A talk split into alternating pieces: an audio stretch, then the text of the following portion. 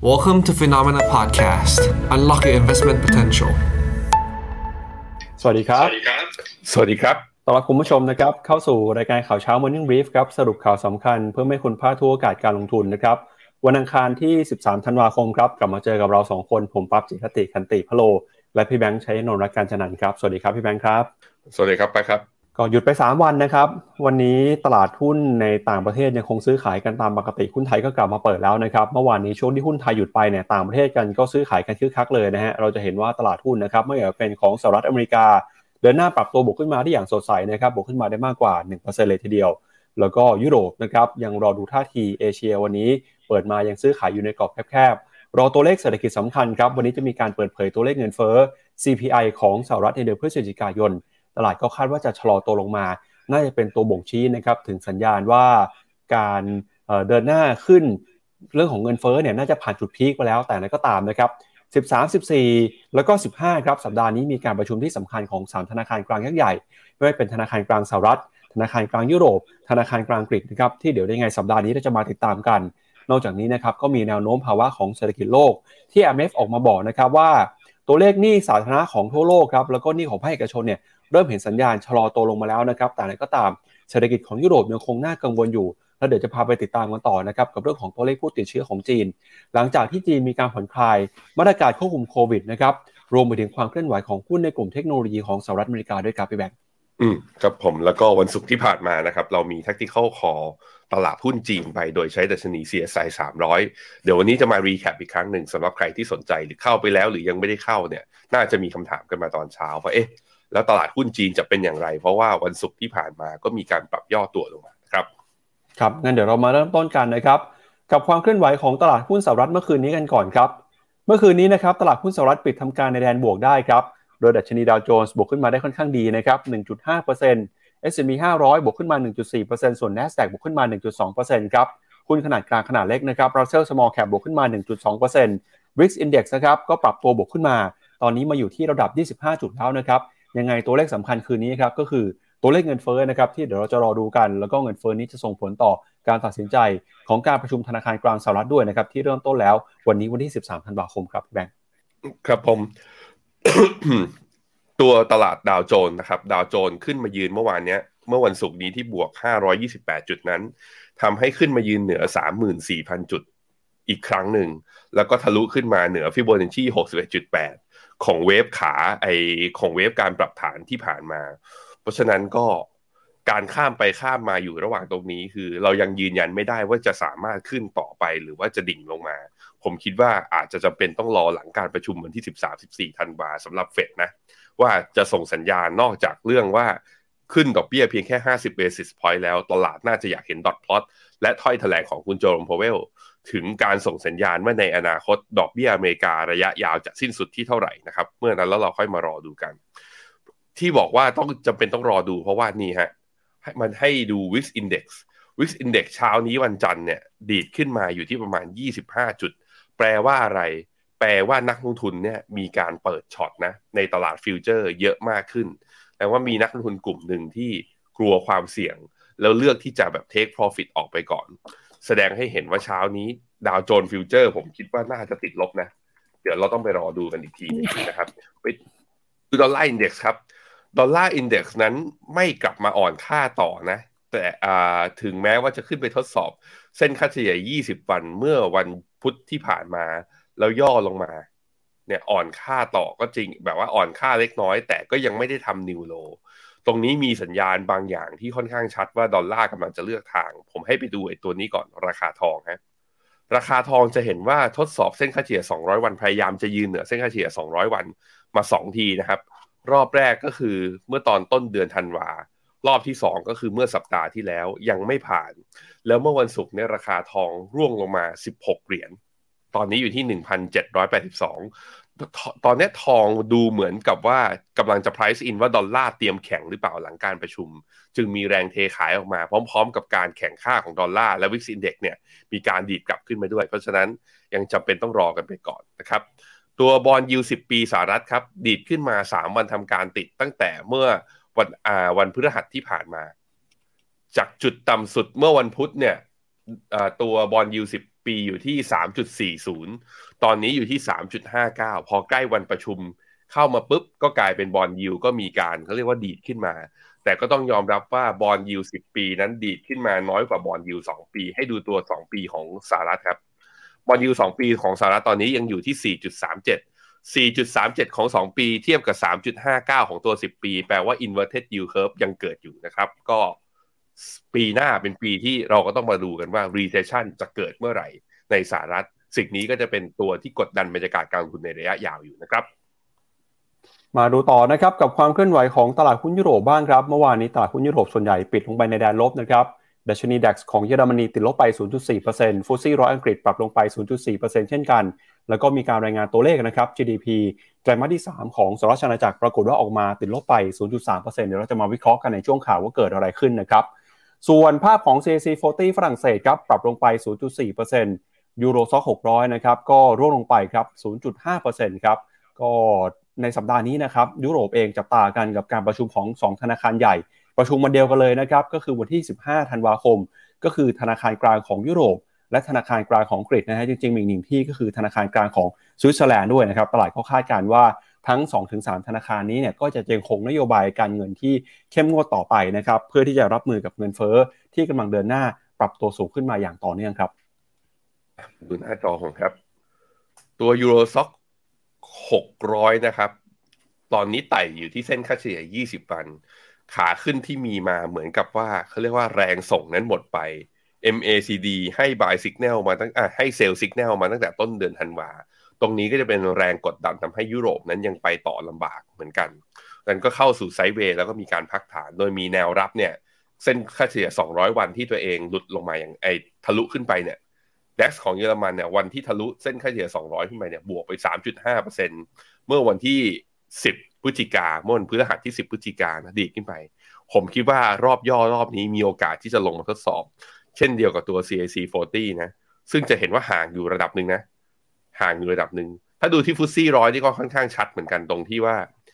ขึ้นมารอบนี้เนี่ยเหมือนเหลืออีกประมาณสัก 2-3% จะแตะไฮเดิมไปไม่ได้ครับแล้วก็เข้าสู่เทรนขาลงระยะสั้นมา2สัปดาห์ติดและตอนนี้ก็ต่ำกว่าเส้นค่าเฉลี่ย20วันด้วยนั้นยุโรปดูมีเข้าสู่รอบพักฐานนะสัญญาณก็มาจากตัวที่ว่าแรงส่งหมด MACD เกิดเซลล์สัญญาณแนวรับอยู่ที่ไหนอยู่ที่เส้นค่าเฉลี่ย200วันของแต่ละดัชนีเองถ้าไปดูค่าเงินตัวยูโรครับค่าเงินยูโรตอนนี้ก็แข็งค่ามาเรื่อยๆนะอยู่ที่ 1.054 ในขณะที่ค่าเงินปอนด์ก็ทะลุเส้นค่าเฉลี่ย200วันมาอยู่ที่ 1.227 ถ้ายุโรปล่วงค่าเงินปอนด์และค่าเงินยูโรก็มีโอกาสที่จะลงมาต่ำกว่าเส้นค่าเฉลี่ย200วันอีกครั้งนึงเช่นเดียวกันครับมาดูต่อนะครับที่ตลาดหุ้นของเอเชียบ้างครับเช้านี้เปิดมาแล้วนะครับดัชนีนิกเกิ225ของญี่ปุ่นเปิดบวกขึ้นมาได้นะครับ 0.3% ออสเตรเลียนิวซีแลนด์ก็บวกขึ้นมาได้เช่นกันขณะที่เมื่อวานนี้นะครับความเคลื่อนไหวของตลาดหุ้นจีนดัชนีเซี่ยงไฮ้นะครับเซินเจิ้นไชน่า A50 ปรับตัวลงไปแล้วก็ห่างเสียงฮ่องกงติดลบไป 2.2% นะครับนี่อาจจะเป็นโอกาสที่ดีนะครับสำหรับคนที่รอซื้อหุ้นจีนหลังจากมี Tactical Call ของ Phenomena ออกมาในวันศุกร์ที่แล้วนะครับส่วนไต้หวันครับวันนี้เปิดมาก็ซื้อขายกันนะครับกำลังจะเปิดนะฮะเตรียมจะซื้อขายกันดูเหมือนว่าจะปรับตัวอยู่ในแดนลบเล็กน้อยนะครับหุ้นไทยครับวันศุกร์ที่แล้วเนี่ยปิดทำการไปอยู่ในกรอบแคบๆอยู่ที่ 1,623 จุดตลาดหุ้นเกาหลีใต้นะครับเปิดมาเช้านี้ติดลบไปเล็กน้อยส่วนหุ้นของอินเดียหุ้นของเวียดนามนะครับเมื่อวานนี้ก็ซื้อขายกันอยู่ในกรอบแคบๆเวียดนามยังติดลบอยู่นะครับติดลบไป 2.6% ครับนิกเกิลเช้านี้บวก 0.3 แต่ว่าเป็นการบวกที่ได้แท่ง candlestick แท่งสีแดงนะแสดงว่าตอนเปิดตลาดตอนแถวๆ 6:00 น. ถึง 7:00 น. ตอนนั้นน่ะคือบวกมากกว่านี้แล้วมีแรงย่อลงมานะครับผมดูเช้านี้เนี่ยผมดูที่ตลาดฟิวเจอร์อเมริกา pre-market ตอนนี้ดาวโจนส์ลบอยู่25จุด S&P 500ฟิวเจอร์ลบอยู่3จุดลบไม่เยอะลบไม่ถึง 0.1% ตลาดอเมริกาเนี่ยไซด์เวย์นะฮะทั้งฝั่งเกาหลีก็ลบ 0.1 ก็แสดงว่าเป็นไปตามตัวฟิวเจอร์นะคือกลายเป็นว่าพี่ปั๊บดาวโจนส์อุตสาห์บวกตั้ง500จุดแต่เช้านี้เอเชียไม่ได้รับอานิสงส์ด้วยก็คือเอเชียขอไซด์เวย์อยู่แบบนี้แสดงว่าพอใกล้การประชุมขึ้นมาเนี่ยทุกคนก็คือไม่กล้าซื้อละขอรอดูห่างเส็งเนี่ยลบเมื่อวันศุกร์นั้น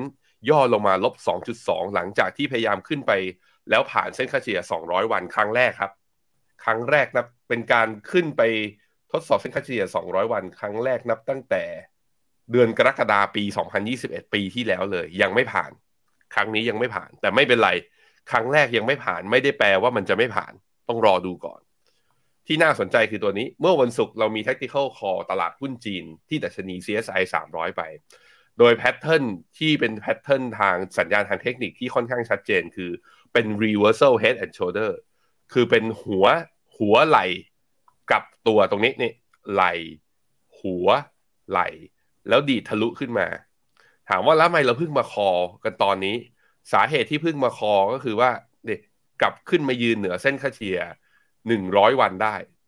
แต่พอเราคอปุ๊บออกบทความไปปุ๊บแหม CSI 300ดูดีนะย่อลงมาลบ 1% เมื่อวันศุกร์ที่ผ่านมาแต่ว่ายังยืนเหนือเส้นค่าเฉลี่ย100วันอยู่เพราะฉะนั้น CSI 300เนี่ยที่เป็น Tactical Call เรามองว่ายังน่าสนใจด้วย Pattern Reversal Head and Shoulder เนี่ยแปลว่าเป็น Pattern ของการกลับตัวซึ่ง Pattern แบบนี้สัญญาณถามว่ามี Upside ขนาดไหนถ้าเป็นสัญญาณตาม Pattern นะคือจุดนี้มาจุดนี้แล้วก็เอาลากขึ้นมาตรงเนี้ยนี่เป็นเท่าหนึ่งของตั้งแต่หัวมาถึงเน็กไลน์ก็คือมีอัพไซด์อยู่ที่ประมาณ 9% ก็คือแต่จริงๆแล้วถ้าตัว CSI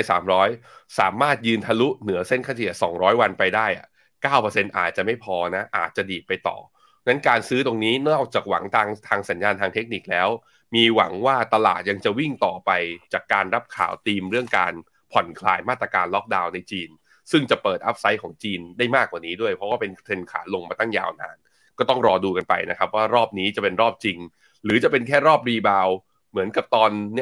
อนเดือนเมษามามิถุนาแต่ขอแค่นั้นก็กำไรเยอะอยู่นะก็ไม่น้อยอยู่เพราะฉะนั้นก็มารอลุ้นกันนะครับอีกตัวหนึ่งครับที่มีการเปิด Tactical Call ไปก่อนหน้านี้คือตลาดหุ้นเวียดนามครับ VN30 เมื่อวันศุกร์ที่ผ่านมาลบมา 2.6% ถามว่าลบมาแล้วเป็นยังไงบ้างก็ยังอยู่ในโซนซื้อไม่ได้มีปัญหา MACD ยังไม่ได้เป็นเซลล์สัญญาณ RSI ยังอยู่เหนือระดับประมาณ50จุดก็แปลว่าย่อลงมาน่าจะเข้ามาให้เราเข้าสู่ระยะสะสมอีกรอบหนึ่งใครมีเบาๆและอยากจะเข้าถัวเพิ่มตอนนี้ก็เป็นจังหวะด้วยเช่นเดียวกันนะครับไปดูหุ้นไทยครับหุ้นไทยย่อลงมาได้แท่ง candlestick แท่งสีแดง3แท่งติดต่อนะในเชิงโมเมนตัมเนี่ยดูไม่ดีแล้วแล้วก็เมื่อวันศุกร์ที่ผ่านมาดีดขึ้นมาพยายามจะเหนือเส้นค่าเฉลี่ย200แล้วผ่านไม่ได้ปิดตลาดบวกแค่เพียง 2.6 จุดเท่านั้นสำหรับหุ้นไทยเนี่ยผมมองว่าน่าจะเข้าไซด์เวย์ดาวน์มีโอกาสที่จะลงมาแล้วทดสอบแถวๆเส้นค่าเฉลี่ย100วันซึ่งตอนนี้อยู่ที่ประมาณ 1,610 ถ้าหลุด 1,610 ก็แปลว่าอาจจะหลุด 1,600 ลงมาได้อีกครั้งหนึ่งตอนนี้สัญญาณคือค่าเงินบาทนี้มีแนวโน้มนะก็คือยังไม่ยอมทำนิวโลไม่ยอมแข็งต่อละก็น่าจะ wait and see หรือว่ารอปัจจัยว่าดอลลาร์จะเอาทิศทางไหนแล้วค่าเงินบาทต่อดอลลาร์ก็ค่อยเคลื่อนไหวตามตัวดอลลาร์อินเด็กซ์อีกทีนึงครับครับมาดูต่อนะครับกับราคาสินค้าโภคภัณฑ์บ้างครับราคาทองคำนะครับพยายามจะขึ้นไปทดสอบ $1,800 ดอลลาร์นะครับก็เป็นความพยายามในการดีดตัวขึ้นมาก่อนที่จะมีการประกาศตัวเลขเงินเฟ้อในค่ำคืนนี้แล้วก็จะมีการรายงานผลการประชุมของธนาคารกลางสหรัฐด้วยนะครับตลาดก็ประเมินว่าเงินเฟ้อในรอบนี้อาจจะชะลอลงมาจากเดือนก่อนหน้าถ้าเงินเฟ้อชะลอตัวลงไปเนี่ยอาจจะเป็นสัญญาณนะครับที่ส่งผลทำให้เฟดไม่รีบร้อนขึ้นดอกเบี้ยค่าเงินดอลลาร์อาจจะอ่อนค่าลงมาและส่งผลทำให้ราคาทองคำดีดตัวกลับขึ้นไปนะครับเช้านี้ราคาทองคำก็เลยเคลื่อนไหวอยู่ที่ประมาณสัก $1,783 ดอลลาร์ต่อทรัลล์ครับส่วนทิศทางของราคาน้ำมันครับช่วงนี้ราคาน้ำมันก็เดินหน้าปรับตัวขึ้นมาได้นะครับหลังจากลงมาทำจุดต่ำสุดของปีนะครับล่าสุดเช้านี้ WTI ซื้อขายอยู่ที่73ดอลลาร์เบรนท์นะครับ78ดอลลาร์มีปัจจัยหนุนมาจาก2เรื่องด้วยกันเรื่องที่1ก็คือความคาดหวังการเปิดเมืองของจีนเรื่องที่2นะครับก็คือท่อส่งก๊าซนะครับในคีสโตนเนี่ยกำลังปิดซ่อมบำรุงอยู่นะครับก็ทำให้ตอนนี้ราคาน้ำมันก็ปรับตัวขึ้นมาจากจุดต่ำสุดของปีครับพี่แบงค์ผมลืมไปถ้าดูจากกราฟเนี่ยกลับมาดูที่หน้าจอผมนะครับคือทางฝั่งจีนเนี่ยคือเขาย่อเมื่อวานนี้เขาไม่ได้ย่อเมื่อวันศุกร์ผมลืมไปวันนี้ไม่ใช่วันจันทร์ห่างเส็งเช้านี้เปิดมาแล้วลบ 0.03 ไซด์เวย์หลังจากที่เมื่อวานนี้ลบไปนะห่างเส็งเปิดมาส่วน CSI 300เมื่อวันจันทร์เนี่ยลบ 1% แต่ว่าเช้านี้ยังไม่เปิดนะเช้านี้รอหน่อยอีกนิดนึงนะครับไปดูทองเมื่อกี้บอกทองแล้วทองน่าจะต้องรอแต่ก็ถ้าให้ผมเลือกนะว่าทองอันนี้เป็นยังไงบ้างดูสัญญาณแล้วถ้าเฟดส่งสัญญาณเหี่ยวเพียงนิดเดียวดอลลาร์อาจจะแข็งเมื่อดอลลาร์แข็งทองก็อาจจะเนี่ยแถวๆเส้นค่าเฉลี่ย200วันยืนไม่ได้ งั้นทองแล้วก็ทองใกล้เส้นแนวต้าน 1,800 อยู่ระดับหนึ่งทดสอบแล้ว2ทียังข้ามเส้นนี้ไม่ได้ผมมองทองหน้าช็อตมากกว่าหน้าลองอ่ะณตอนนี้ในขณะที่ราคาน้ำมันนะครับราคาน้ำมันเช้านี้มีการดีดกลับขึ้นมาอยู่ WTI อยู่ที่ประมาณ 73.67 แต่จะเห็นว่าราคาน้ำมันถ้าทั้ง WTI และ Brent เนี่ยทำนิวโลไปแล้วแล้วการทำนิวโลรอบนี้ RSI กับ MACD ทำนิวโลตามแปลว่าไม่มีสัญญาณ bullish divergence นะทุกคนเป็นการลงตามสัญญาณทางเทคนิคแปลว่าการเรียกว่ายังไม่มีสัญญาณการดีดกลับผมยังมองว่าตัวราคาน้ำมันยังมีโอกาสย่ออยู่ยังไม่ได้มีโอกาสดีดขึ้นไปแล้วพอดีผมไปดูตัวอื่นด้วยผมไปดูราคาอย่างแพลตินัมตัวนิกเกิลซิงค์คอปเปอร์จริงๆแล้วราคาคอมมูนิตี้ตัวอื่นที่ไม่ใช่ราคาน้ำมันปั๊บในช่วงสัปดาห์ที่ผ่านมาดีดอยู่มีการเด้งรีบาวขึ้นมารวมถึง agriculture ด้วยพวกโกโก้ข้าวโพดข้าวอย่างเงี้ยราคาก็ดีดกลับขึ้นมาคอมมูนิตี้ทั้งตลาดดีดกลับอยู่แต่ราคาน้ำมันน่าจะเป็นแค่ตัวคอมมูนิตี้ตัวเดียวเนี่ยที่ราคาย่อตัวตรงนี้ก็ต้องมาดูกันเพราะมันมองในมุมนึงคือราคาน้ำมันลงเหมือนแรงกดดันทางเงินเฟ้อจะเบาบางแต่คอมมูนิตี้ตัวอื่นดีดขึ้นมาตรงนี้เลยเป็นสัญญาณผมคิดว่า นักลงทุนในตลาดก็เห็นอยู่ว่าเฮ้ยคอมมูนิตี้ตัวอื่นมันขึ้นนะทุกคนมันแสดงให้เห็นว่าเงินเฟ้ออาจจะไม่ลงเร็วก็ได้เพราะฉะนั้นทุกคนรอครับว่าเฟดจะส่งสัญญาณแบบไหนในการประชุมวันที่14นี้นะครับก็พาคุณผู้ชมไปดูหน่อยฮะว่าแนวโน้มราคาน้ำมันนะครับหลังจากลงมาทดสอบนะครับจุดต่ำสุดของปีเนี่ยที่ใกล้ๆสักประมาณ$70นะครับเราก็จะเห็นว่าตอนนี้ราคาน้ำมันค่อยๆจะฟื้นขึ้นมาแล้วนะครับซึ่งหนึ่งในตัวเลขของน้ำมันเนี่ยนะครับก็จะเป็นปัจจัยสำคัญที่ส่งผลต่อทิศทางแล้วก็แนวโน้มเงินเฟ้อของประเทศต่างๆด้วยนะครับซึ่งในวันนี้ครับจะมีเหตุการณ์สำคัญเกิดขึ้นก็คือสหรัฐอเมริกาครับจะมีการเปิดเผยตัวเลขนะครับเงินเฟ้อหรือว่า CPI นะครับในเดือนพฤศจิกายนครับซึ่งสิ่งที่ตลาดจับตาดูกันนะครับก็คือเงินเฟ้อในรอบนี้ครับอาจจะส่งสัญญาณชะลอตัวลงมานะครับจากเดือนก่อนหน้าก็ได้นะครับโดยนักลงทุนนะครับก็เฝ้ารอนะครับในคืนนี้ตามเวลาประเทศไทยเนี่ยจะมีการเปิดเผยตัวเลข CPI ในเดือนล่าสุดนะครับซึ่งสิ่งที่ตลาดเฝ้าหวังก็คือเงินเฟ้อเนี่ยนะครับจะส่งสัญญาณชะลอตัวลงมาเป็นการเปิดเผยตัวเลขก่อนที่จะมีการประชุมของธนาคารกลางสหรัฐนะครับที่จะเริ่มต้นการประชุมกันวันนี้เช่นกันครับ 13-14 แล้วก็จะทราบผลนะครับตามเวลาประเทศไทยก็คือวันที่15ธันวาคมนะครับซึ่งนักวิเคราะห์หลายเจ้าเลยครับไม่ว่าจะเป็นจาก UBS แล้วก็ Barclays นะครับประเมินว่าดัชนี CPI นะครับซึ่งเป็นมาตรวัดเงินเฟ้อถ้าหากว่าตัวที่รวมเงินเฟ้อทั่วไปเนี่ยนะครับรวมราคาอาหารแล้วก็ราคาพลังงานคาดว่าจะชะลอตัวลงมาครับจากเดือนตุลาคมนะครับที่อยู่ในระดับ 7.7% ในเดือนพฤศจิกายนอาจจะชะลอตัวลงมาเหลือเพียงแค่ 7.3% นะครับแล้วก็เป็นการชะลอตัวลงมาจากจุดที่สูงที่สุดนะครับที่เคยขึ้นไปทดสอบในช่วงปีที่ผ่านมาด้วยครับนอกจากนี้นะครับในฝั่งของ CPI พื้นฐานซึ่งไม่รวมหมวดราคาอาหารแล้วก็พลังงานนะครับตลาดคาดการณ์ว่าจะชะลอตัวลงมานะครับจากเดือนตุลาคมที่ 6.3% เดือนนี้จะลงมาเหลือเพียงแค่ 6.1% นะครับซึ่งมุมมองครับของนักวิเคราะห์จากค่ายต่างๆนะครับก็บอกว่า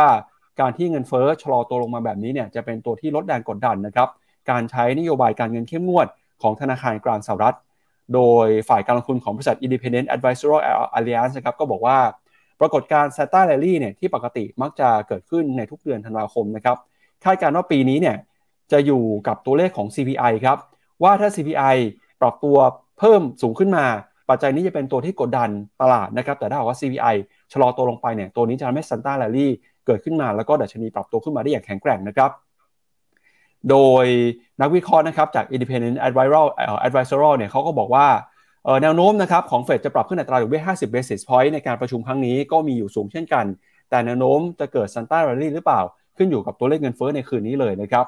โดยปรากฏการณ์ที่ว่า Santa Rally เนี่ยมักจะเกิดขึ้นเป็นเวลา7วันทำการครับโดยจะมีขึ้นในช่วง5วันทำการสุดท้ายของปีปัจจุบันรวมถึง2วันแรกนะครับของปีใหม่ซึ่งจากการรวบรวมสถิติการปรับตัวของตลาดหุ้นนิวยอร์กในช่วง7วันของ Santa Rally นะครับก็จะพบว่า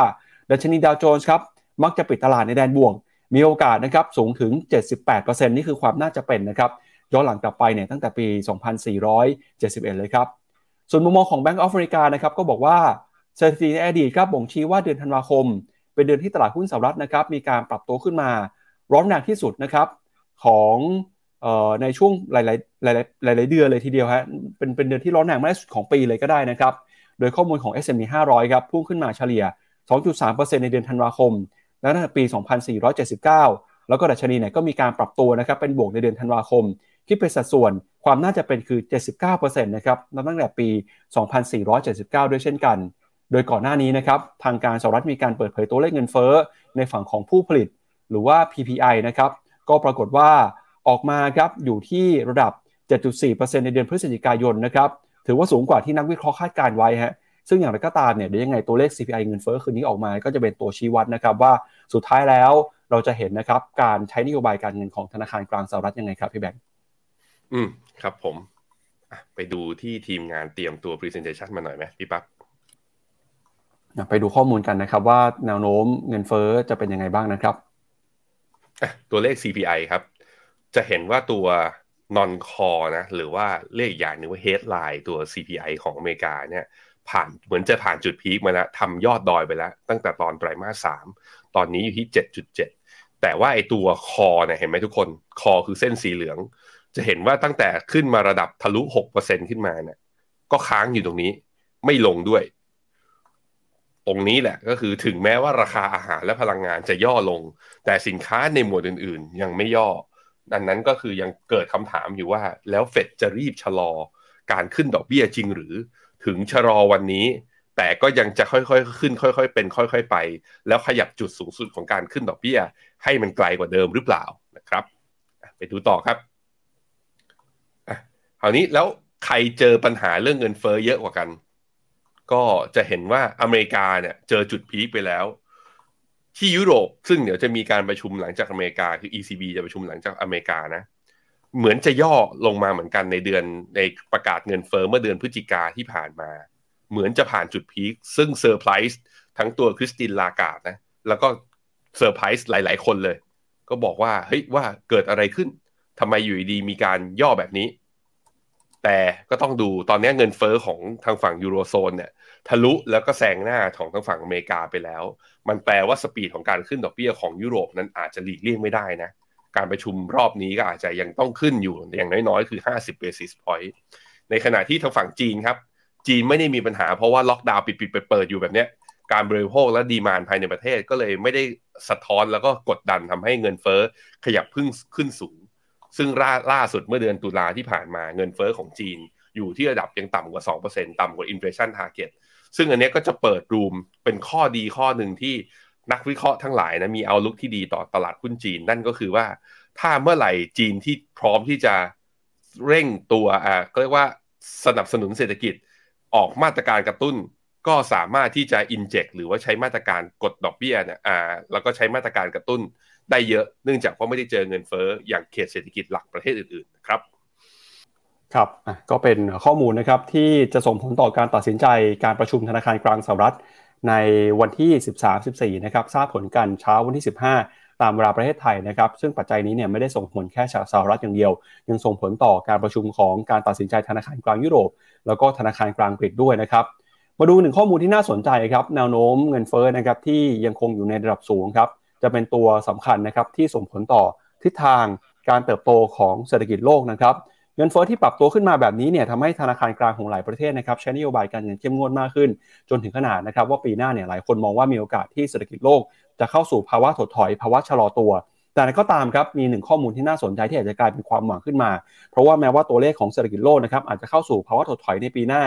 แต่การปรับตัวลงมาของเศรษฐกิจเนี่ยอาจจะไม่รุนแรงหรือว่าอาจจะไม่ได้เป็น hard landingเกิดวิกฤตการณ์ทางเศรษฐกิจรอบใหม่ก็ได้เพราะว่า IMF นะครับออกมาบอกว่าตอนนี้ครับระดับหนี้ของภาครัฐแล้วก็ภาคเอกชนทั่วโลกครับ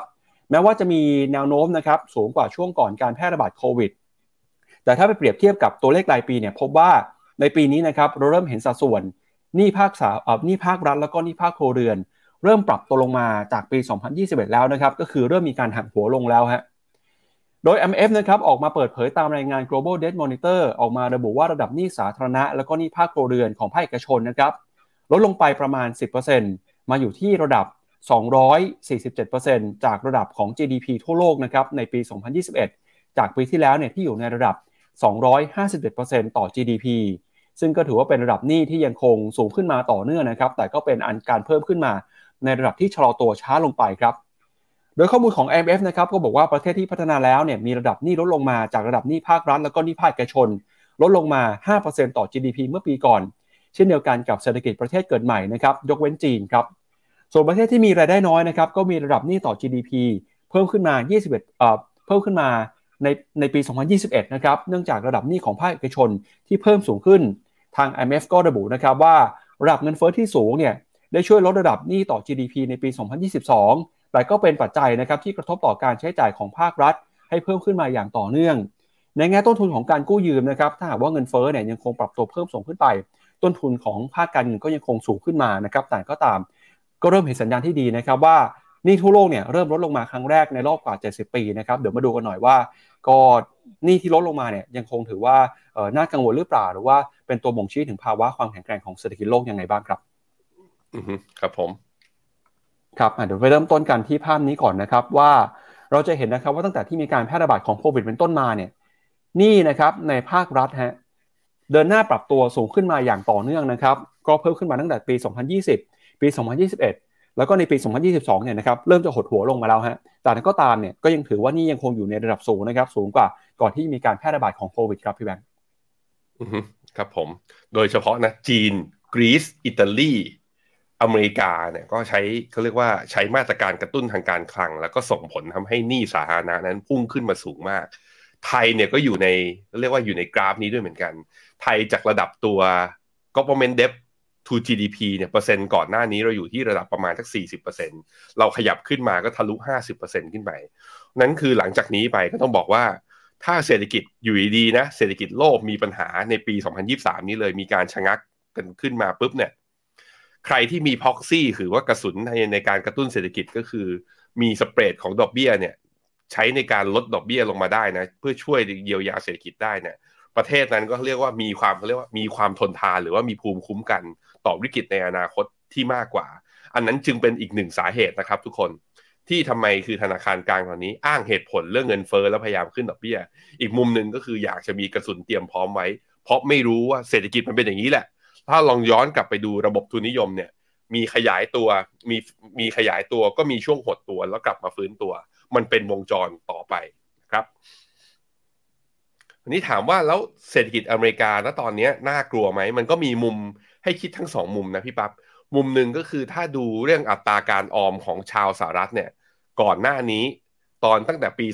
2021ตอนไตรมาส3ไตรมาส4ถ้าเทียบกับตอนนี้เนี่ยปัจจุบันเนี้ยก็ต้องบอกว่าเงินออมนั้นลดลงแต่ประเด็นคือมันลดลงยังไม่แย่เท่ากับตอนปี2020ก่อนเกิดโควิดมันเป็นเพราะสาเหตุเป็นเพราะว่าทั้งมาตรการQE ที่ทำให้เกิดก็เรียกว่าตลาดหุ้นเนี่ยมีการรีบาวด์ดีขึ้นมาได้แล้วเงินออมของชาวสหรัฐนะส่วนใหญ่ก็คือเข้ามาลงทุนในหุ้นแล้วก็มีส่วนหนึ่งก็เข้ามาลงทุนในคริปโตด้วยก็มันก็เลยทำให้มีเขาเรียกว่ามีมูลค่าเงินออมนั้นเพิ่มสูงมากขึ้นตามภาวะตลาดที่เปลี่ยนไปตอนนี้แน่นอนว่าราคาหุ้นปรับตัวลงราคาคริปโตปรับตัวลงอัตราการออม Access Saving เนี่ยมีการลดลงก็จริงแต่ยังอยู่ในปริมาณที่สูงกว่าตอนที่เกิดโควิดอยู่นะตอนนี้นั้นคือถ้าดูระยะสั้นว่าให้อัตราการออมลดลงคุณอาจจะบอกว่าให้น่ากลัวแต่ถ้าบอกว่าอัตราการออมตอนนี้เทียบกับตอนก่อนที่จะมีโควิดเนี่ยตอนนี้สูงกว่านั้นมันแปลว่าภาคครัวเรือนของสหรัฐดูก็คือมีภูมิคุ้มกันอยู่พอสมควรระดับหนึ่งครับในขณะที่เดี๋ยวไปดูที่ภาคเอกชนบ้าง S&P 500 ตอนนี้นะ Debt DE ratio หรืออัตราส่วนหนี้ต่อทุนแล้วก็ไปดู Net Debt to EBITDA คือกำไรก่อนหักค่าเสื่อมก็จะเห็นว่าณระดับปัจจุบันนี้คือ Debt to Total Equity ratio นั้นแล้วก็ตัว Debt to EBITDA ratio นั้นอยู่ต่ำกว่าระดับตอนที่ก่อนที่เกิดวิกฤตซับไพรม์มันแปลว่าทางฝั่งบริษัทจดทะเบียนในอเมริกานั้นมีการกู้หนี้ยืมสินนะในอัตราที่น้อยกว่าตอนที่มีวิกฤตซับไพรม์ณตอนนั้นอันนี้ก็เป็นหลักฐานหนึ่งว่าถ้าเกิดเศรษฐกิจชะลอขึ้นมาผลกระทบต่อบริษัทจดทะเบียนใน S&P 500น่าจะน้อยในมุมนี้อีกมุมหนึ่งก็คือพี่ปั๊บก็คือเราเห็นแล้วว่าเหล่า CEO ของบริษัทใน Wall Street นั้นออกมาเตือนผ่านสื่อไม่ว่าจะเป็น CNBC Reuters หรือว่า Bloomberg ว่าระวังนะปี2023นี้สิ่งที่จะเกิดขึ้นคือเศรษฐกิจอเมริกาอาจจะชะลอตัวสิ่งที่เขาทำเพื่อเตรียมการในการรับมือกับเศรษฐกิจชะลอตัวคือทำอะไรครับปลดคนงาน ลดต้นทุนค่าใช้จ่ายของตัวเองเมื่อมีการลดต้นทุนค่าใช้จ่ายของตัวเองก่อนที่จะเกิดวิกฤตจริงก็แปลว่าคือ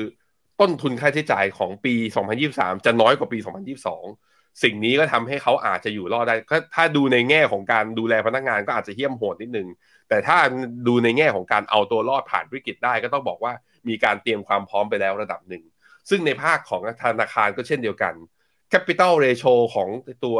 S&P 500 Banking Sector นะณตอนนี้เนี่ยสูงกว่าระดับตอนที่เกิดวิกฤตซับไพรม์อยู่ที่ประมาณสัก 3-4% นั่นแปลให้เห็นว่าภาคธนาคารเองก็มีความเสี่ยงที่จะล้มหรือว่า too big to fail ที่จะแบบว่าล้มระเนระนาดอย่างตอนซับไพรม์เนี่ยน้อยกว่าตอนนั้นเยอะนะครับครับแล้วก็อย่างที่ IMF บอกไปนะครับว่าตอนนี้แนวโน้มหนี้ของภาคครัวเรือนเนี่ยก็ปรับตัวลงมานะครับจากช่วงของปี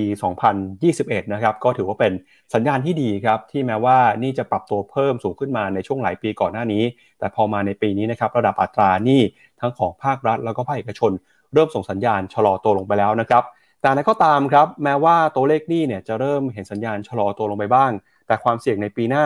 ยังคงมีอยู่นะครับซึ่งความเสี่ยงที่เกิดขึ้นเนี่ยสะท้อนจากหลายปัจจัยครับไม่ว่าจะเป็นจากตัวเลขเงินเฟ้อทั้งในของสหรัฐในของยุโรปนะครับแล้วก็พอเงินเฟ้อปรับตัวขึ้นมาก็นำไปสู่การใช้นโยบายการเงินเข้มงวดซึ่งหมายถึงตัวเลขต้นทุนทางการเงินที่สูงขึ้นมาพอตัวเลขต้นทุนทางการเงินสูงขึ้นมาแบบนี้นะครับภาระก็ไปเกิดขึ้นทั้งในภาคเอกชนนะครับภาคการผลิตแล้วก็รวมไปถึงฝั่งของการบริโภคด้วยทำให้ประชาชนตอนนี้เริ่มชะลอการจับจ่ายใช้สอยนะครับแล้วก็รวมไปถึงกิจกรรมทางเศรษฐกิจเนี่ยในหลายประเทศเริ่มหดตัวลงไปโดยพ้องยิ่งนะครับในฝั่งของยุโรปล่าสุดครับสหราชอาณาจักรเปิดเผยตัวเลข GDP ไตรมาสที่3ปรากฏว่าออกมาติดลบไป 0.3% นะครับโดยมีสาเหตุสำคัญมาจากเงินเฟ้อที่สูงขึ้นมาแล้วก็อัตราดอกเบี้ยนโยบายนะครับเข้ามากระทบกับภาคอุตสาหกรรมด้วยครับสำนักงานสถิติแห่งชาติของอังกฤษนะครับออกมาเปิดเผยว่า GDP ครับของอังกฤษในไตรมาสที่3ติดลบไปนะครับ 0.3% เมื่อเทียบกับไตรมาสที่2ของปีที่ผ่านมาแล้วก็การปรับตัวลงมาของกิจการทางเศรษฐกิจนะครับก็มีขึ้นหลังจากที่นักวิเคราะห์คาดการณ์ว่าเศรษฐกิจจะเติบโตได้ประมาณ 0.5% ในเดือนตุลาคมของปีนี้หลังจากปรับตัวลงไปติดลบ 0.6% ในเดือนกันยายนนะครับซึ่งก็เป็นช่วงเวลาที่ชาวอังกฤษเนี่ยไว้อาลัยต่อการสู่อนาคตของสมเด็จพระราชินีนาถอลิซาเบธที่ 2 ของอังกฤษแม้ว่าจะมีการฟื้นตัวของเศรษฐกิจในเดือนตุลาคมอยู่บ้างแต่อังกฤษนะครับก็มีความเสี่ยงที่เศรษฐกิจจะหดตัวต่อเนื่องเป็นไตรมาสที่ 2ถ้ามองจากมุมมองของนักวิเคราะห์นะครับก็บอกว่าตอนนี้เนี่ยหาก GDP ของอังกฤษติดลบติดต่อกัน2ไตรมาสอาจจะแปลว่าอังกฤษนะครับกำลังเข้าสู่ภาวะถดถอยก็ได้โดยนักวิเคราะห์จาก EY Item Club นะครับระบุว่าทิศทางของเศรษฐกิจในระยะอันใกล้นะครับก็คงจะไม่สดใสนักเนื่องจากผู้บริโภคประสบกับความยากลำบากจากภาวะเงินเฟ้อและอัตราดอกเบี้ยที่สูงนะครับโดยในเดือนตุลาคมครับเงินเฟ้อของอังกฤษทะยานขึ้นไปแต่จุดสูงสุดในรอบ41ปีที่ 11.1% เนื่องจากราคาอาหารและก็พลังงานที่ปรับตัวเพิ่มขึ้นมานะครับนอกจากนี้ธนาคารกลางอังกฤษก็มีการประกาศใช้นโยบายการเงินอย่างเข้มงวดปรับขึ้นอัตราดอกเบี้ยติดต่อกัน8ครั้งเลยนะครับเนื่องจากเงินเฟ้อที่สูงทำให้อัตราดอกเบี้ยเนี่ยที่อยู่ในระดับประมาณสัก 0% ขยับขึ้นมาแต่ระดับ 3% นะครับในการประชุมครั้งล่าสุดแล้วก็ในการประชุมครั้งนี้วันที่15ธันวาคมตลาดก็คาดการณ์ว่าธนาคารกลางอังกฤษนะครับมีโอกาสจะใช้นโยบายการเงินเข้มงวดด้วยการขึ้นดอกเบี้ยอีกครั้งหนึ่งเป็นครั้งสุดท้ายของปีนี้นะครับโดยอังกฤษนะครับตอนนี้เนี่ยต้องถือว่ากำลังเข้าสู่ความเสี่ยงฮะแต่นั้นก็ตามภาวะเศรษฐกิจจะถดถอยหรือไม่นะครับอังกฤษแตกต่างกับสหรัฐเพราะว่าไม่มีหน่วยงานอิสระนะครับที่จะออกมาประกาศว่าตอนนี้เศรษฐกิจเข้าสู่ภาวะถดถอยแล้วเพราะฉะนั้นเนี่ยนักวิเคราะห์นะครับเวลาดูก็ต้องดูจากตัวเลข GDP ตัวเลขอัตราการว่างงานแล้วก็ตัวเลขเงินเฟ้อนะครับมาพิจารณาประกอบกันด้วยครับพี่แบงค์ครับผมมีตัวเลขหลายตัวของอังกฤษนะที่น่าสนใจมีเพิ่มไปบางตัวด้วยที่จะแสดงให้เห็นว่าปี2023เนี่ยทางฝั่งเศรษฐกิจของอังกฤษเนี่ยน่าเป็นห่วงโดยเฉพาะในแง่ของภาคครัวเรือนด้วยเหมือนกันนะฮะว่าคนอังกฤษเนี่ยน่าจะเหนื่อยนะจริงๆผมไปอังกฤษมาตั้งตอนกลางปีเนี่ยก็เห็นว่าข้าวของมันราคาแพงจริงๆแล้วคุยกับคนขับแท็กซี่คนขับ Uber อย่างเงี้ยก็มีบ่นเรื่องนี้เหมือนกันอันแรกเศรษฐกิจอังกฤษนะจะติดลบ 0.3 ในไตรมาส3ที่ผ่านมาคำถามคือไตรมาส4เนี่ยจะติดลบไหมก็ต้องบอกว่าพยากรณ์มีความเสี่ยงที่จะติดลบซึ่งถ้าติดลบ2ไตรมาสติดก็แปลว่า Technical Recession นะฮะยังใช้คำว่า Recession เต็มไม่ได้แต่เป็น Technical Recession แต่ถามว่าทั้งปีเป็นยังไงทั้งปีนี้ปี2022เนี่ยยังรอดอยู่แต่มาติดลบตอนนี้แล้วถ้าไตรมาส1ยังไม่ฟื้นอีกก็แปลว่ามีโอกาสสูงมากๆนะครับที่เราจะเห็น ประเทศอังกฤษนั้นติดลบ4ไตรมาสติดในปี2023ก็คือติดลบทั้งปีซึ่งเดี๋ยวไปดู Bloomberg คาดการณ์ว่าเป็นยังไงบ้างคราวนี้สิ่งที่มันน่ากลัวคือเรื่องนี้ mortgage ครับอัตราเขาเรียกว่าดอกเบี้ย mortgage rate ของตัวทางฝั่ง UK เนี่ยมีการ forecast ไว้ว่าจะอยู่ที่ระดับแถวๆใกล้ๆแต่ระดับ 5% เนี่ยไปยันปี2028เลยปั๊บไม่ลงนะแปลว่าผู้ที่มีภาระในการจ่ายดอกเบี้ยบ้านของข้างชาวอังกฤษเนี่ยกำลังจะเจอต้นทุนที่สูงกว่าเดิมประมาณ 3-4 เท่าในแง่ของการจ่ายดอกเบี้ยสิ่งนี้จะทำให้ตลาดบ้านของอังกฤษน่าจะมีปัญหาในระยะยาวด้วยเช่นเดียวกันถามว่าเอาแล้วทำไมเขาถึงคาดการณ์ว่าตัว mortgage rate เนี่ยจะสูงระดับ 5% ก็เงินเฟ้อไงพอเงินเฟ้อเยอะก็แปลว่าก็ต้องขึ้นดอกเบี้ยนโยบายขึ้นดอกเบี้ยนโยบายไปถ้าเงินเฟ้อยังไม่ลงก็แปลว่าปรับดอกเบี้ยลงไม่ได้มันก็เลยทำให้ mortgage rate ก็ค้างอยู่ที่ระดับนั้นอันนี้คือความน่าเป็นห่วงของเขานะครับซึ่งจริงๆไม่ใช่แค่อังกฤษที่เดียวอเมริกาก็มีความน่าเป็นห่วงเรื่องนี้ mortgage rate ก็อยู่ในระดับประมาณ 5-6% อยู่ณตอนนี้นะครับต่อมาครับ Bloomberg Consensus มองยังไงกับ GDP ของตัวอังกฤษปี2023นี้ตอนนี้นะปีหน้าเนี้ย Bloomberg Consensus คาดการณ์ว่า GDP ของอังกฤษจะติดลบประมาณ 1% ปีนี้เป็นไงปีนี้ให้อภัยยังอยู่ประมาณ 4% คือทำตัวดีไตรมาส1ไตรมาส2แต่ว่าปีหน้าเนี่ยเป็นปีของจริงแล้วฮะน่าจะเหนื่อยนะครับแล้วถามว่าถ้าเศรษฐกิจเป็นอย่างนั้นแล้วทำยังไงระยะสั้นในแง่ของตัว BOE นะธนาคารกลางอังกฤษต้องสู้กับเงินเฟ้อก่อนสู้เงินเฟ้อด้วยวิธีอะไรก็คือ Bloomberg Consensus คาดการณ์ว่าอีก2มีตติ้งข้างหน้าอังกฤษ BOE เนี่ยจะขึ้นดอกเบี้ยครั้งละ50 basis point หรืออาจจะมีครั้งหนึ่ง50 basis point อีกครั้งหนึ่ง75 basis point เลยซึ่งจะทำให้ดอกเบี้ยนโยบายของเขาทะลุ 4% ขึ้นไปในไตรมาส1ปี2023ก่อนที่จะค่อยๆปรับลดลงในปลายปีนะไตรมาส4ปี2023ค่อยไปปรับลดลงตอนนั้นระยะสั้นขึ้นดอกเบี้ยเพื่อสู้เงินเฟ้อระยะยาวขึ้นดอกเบี้ยมากกว่านั้นไม่ได้ไม่งั้นจะเฮิร์ตเศรษฐกิจภาพตอนนี้คล้ายๆกับหลายๆประเทศนะเขตเศรษฐกิจหลักเป็นอย่างนี้กันหมดอังกฤษ ECB อังกฤษยุโรปแล้วก็ทางฝั่งสหรัฐขึ้นดอกเบี้ยฟรอนต์โหลดให้มากขึ้นแล้วเตรียมลดดอกเบี้ยถ้าหากมีความเสี่ยงเศรษฐกิจชะลอนะครับครับก็จากเศรษฐกิจนะครับของสหรัฐอเมริกานะครับวันที่15ธันวาคมนี้ธนาคารกลางของอังกฤษจะมีการประชุมกันตลาดก็คาดว่าน่าจะยังคงใช้นโยบายการเงินเข้มงวดมีการประกาศขึ้นอัตราดอกเบี้ยนโยบายต่อไปนะครับซึ่งปัจจัยนี้นะครับจะเป็นปัจจัยความเสี่ยงนะครับต่อเศรษฐกิจแล้วก็การเติบโตของสหรัฐอเมริกานะครับอย่างไรก็ตามเนี่ยในโลกการลงทุนนะครับไม่ได้มีแค่เรื่องของสหรัฐเรื่องของยุโรปอย่างเดียวยังมีเรื่องของจีนด้วยนะครับหลังจากสัปดาห์ที่แล้วทางการจีนออกมาประกาศส่งสัญญาณผ่อนคลายมาตรการควบคุมโควิดครับสิ่งที่ตลาดกังวลกันก็คือพอจีนส่งสัญญาณผ่อนคลายไปแล้วตัวเลขผู้ติดเชื้อจะเพิ่มขึ้นแล้วก็ล่าสุดนะครับมีการรายงานตัวเลขผู้ติดเชื้อเพิ่มขึ้นมาจริงๆด้วยฮะอย่างเมื่อวานนี้นะครับทางการจีนประกาศตัวเลขผู้ติดเชื้อรายใหม่นะครับอยู่ที่ 8,626 รายครับซึ่งเป็นผู้ติดเชื้อที่ประกาศมาในวันอาทิตย์นะครับแล้วก็ทางกรุงปักกิ่งเนี่ยก็บอกว่ามีผู้ป่วยโควิดนะครับมาโรงพยาบาลมากกว่า 22,000 คนในวันอาทิตย์นะครับก็ถือว่าเป็นตัวเลขที่เพิ่มขึ้นมาจากสัปดาห์ก่อนถึงกว่า10เท่าตัวเลยทีเดียวซึ่งสิ่งที่ทางการจีนกำลังทำตอนนี้ก็คือการผ่อนคลายนะครับมาตรการควบคุมต่างๆล่าสุดนะครับรัฐบาลกลางของจีนก็บอกว่าได้ทำการปิดนะครับแอปพลิเคชัน Communication Card นะฮะซึ่งเป็นตัวติดตามการเดินทางตามรอยมือถือนะครับสำหรับคนที่เดินทางไปยังพื้นที่ที่มีความเสี่ยงโควิดนะครับโดยปิดใช้ในวันที่12ธันวาคมที่ผ่านมาหลังจากที่บังคับนะครับให้ประชาชนใช้แอปนี้สำหรับคนที่เดินทางเป็นเวลากว่าในช่วง3ปีที่ผ่านมานะครับใครที่เดินทางต้องเปิดแอปนี้ตลอดนะครับซึ่งความเคลื่อนไหวล่าสุดเนี่ยก็เกิดขึ้นนะครับหลังจากที่จีนผ่อนคลายมาตรการเข้มงวดเพื่อควบคุมการแพร่ระบาดของโควิดนะครับอย่างไรก็ตามเนี่ยนักวิเคราะห์ก็ประเมินว่าการปิดแอป CIC นี้ก็ถูกมองเป็นเพียงแค่ความเคลื่อนไหวในเชิงสัญลักษณ์เท่านั้นเพราะว่าแม้ว่าจะปิดแอปกลางลงไปแต่แอปท้องถิ่นนะครับหรือแอปของมณฑลเนี่ยยังคงต้องเปิดใช้งานอยู่นะครับแล้วก็นอกจากนี้ครับทางการจีนได้มีการประกาศลดจำนวนสถานที่ที่ถือว่ามีความเสี่ยงสูงในการแพร่ระบาดของโควิดนะครับจากกว่า 30,000 จุดในวันที่7ธันวาคมตอนนี้เหลือเพียง 4,500 จุดนะครับในวันที่12ธันวาคมหรือว่าลดลงไปกว่า 85% ซึ่งการประกาศยกเลิกนะครับพื้นที่เสี่ยงแบบนี้เนี่ยก็ทำให้กิจกรรมทางเศรษฐกิจมีความผ่อนคลายมากขึ้นการเดินทางนะครับหรือว่าการติดต่อในพื้นที่ที่มีความเสี่ยงเนี่ยก็ถือว่าผ่อนคลายลงไปตอนนี้นะครับในพื้นที่ที่เป็นพื้นที่ตั้งโรงงานอย่าง Foxconn นะครับซึ่งถือว่าเป็นซัพพลายเออร์รายใหญ่ของ Apple เนี่ยก็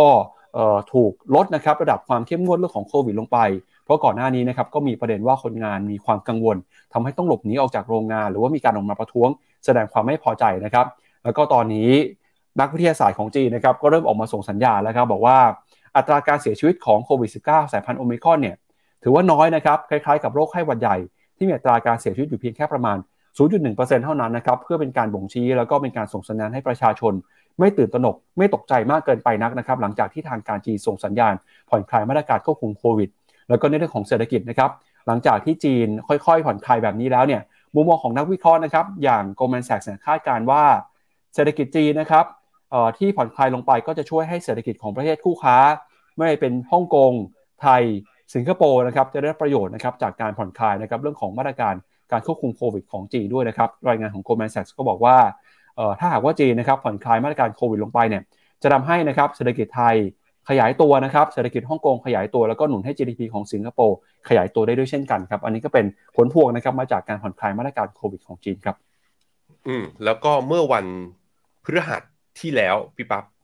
เมื่อวันพฤหัสที่แล้วเนี่ยทางทีม investment เนี่ยทำในตัว research ก็คือไปอ่าน paper research outlook ของปี2023ของหลายๆค่ายเลยว่ามีความเห็นเป็นยังไงกันบ้าง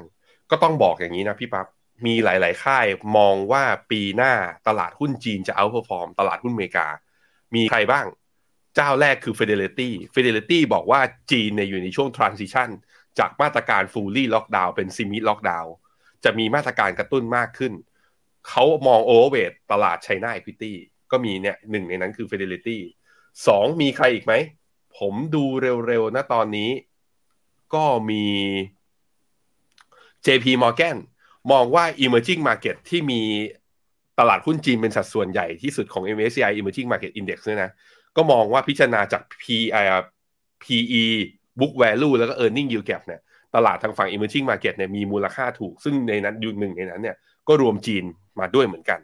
นะฮะมีใครอีกก็มีAlliance ไม่ใช่ BlackRock ไม่ Bank of America มีอยู่2ที่เห็นนะตอนนี้ถ้าในมุมของใช้ MEVT framework ก็ต้องบอกว่าจีนเนี่ยถูกอันเนี้ยค่อนข้างชัดเจน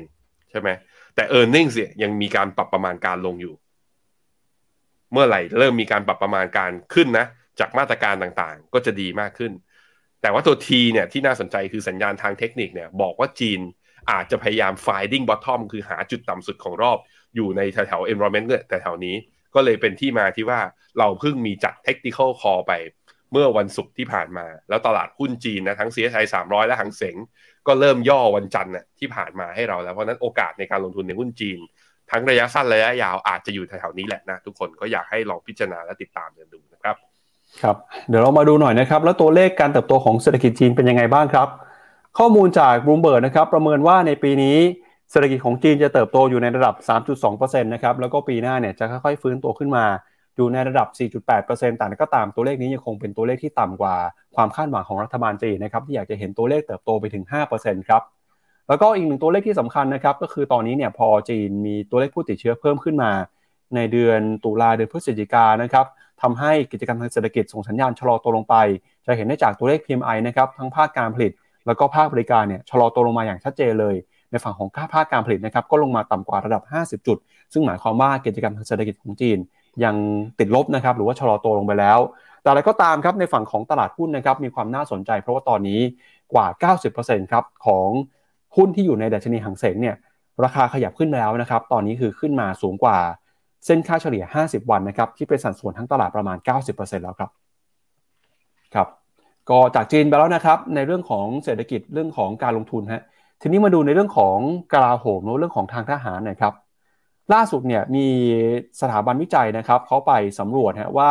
อิทธิพลทางการทหารหรือว่าทางกลาโหมของจีนเนี่ยส่งผลต่อประเทศที่มีพื้นที่ใกล้เคียงหรือว่าประเทศที่มีความสัมพันธ์กับจีนยังไงบ้างนะครับพบว่าไทยนะครับถือว่าเป็นหนึ่งประเทศครับที่ได้อิทธิพลทางด้านการกลาโหมของจีนมากที่สุดเป็นอันดับที่4ของโลกครับจากทั้งหมด82ประเทศนะครับโดยพ้องยิ่งด้านของกลาโหมด้านกองทัพนะครับการบังคับใช้กฎหมายแล้วก็เทคโนโลยีอื่นๆด้วยนะครับตามข้อมูลของดัชนีที่เรียกว่า China Index นะครับโดยสถาบัน Double Think Lab องค์กรภาคประชาสังคมที่เน้นการศึกษา ปฏิบัติการทางด้านอิทธิพลของจีนร่วมกับเครือข่ายที่ชื่อว่า China Index นะครับ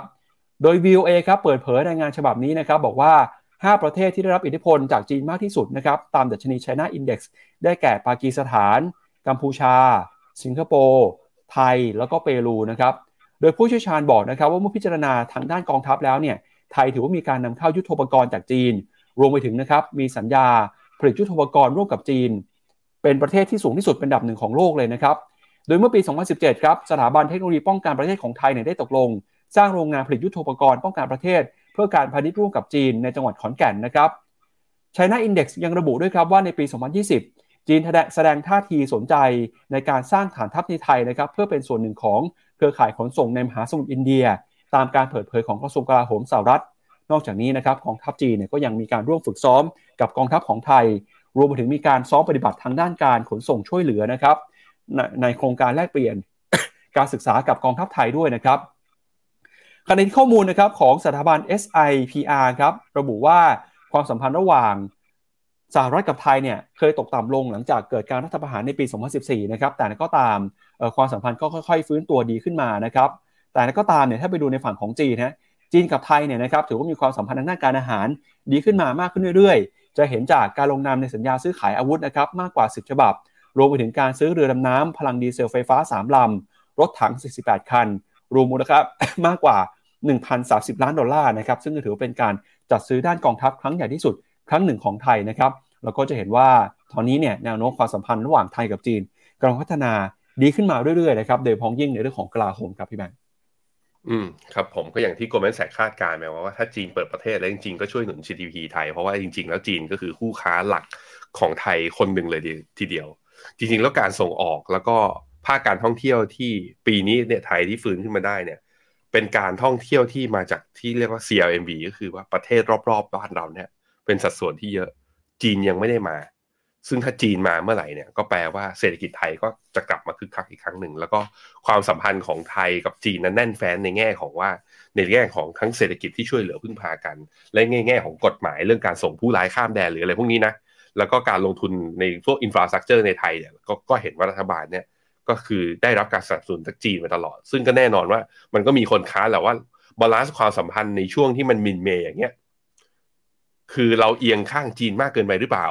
บางคนก็บอกว่าเราเอียงข้างสหรัฐมากเกินไปหรือเปล่าอันนี้ก็เป็นเรื่องของรัฐบาลในการรักษาความสัมพันธ์ทางการทูตระหว่างมหาอำนาจ2มหาอำนาจนะซึ่งตอนนี้เราตอบไม่ได้หรอกว่าคือ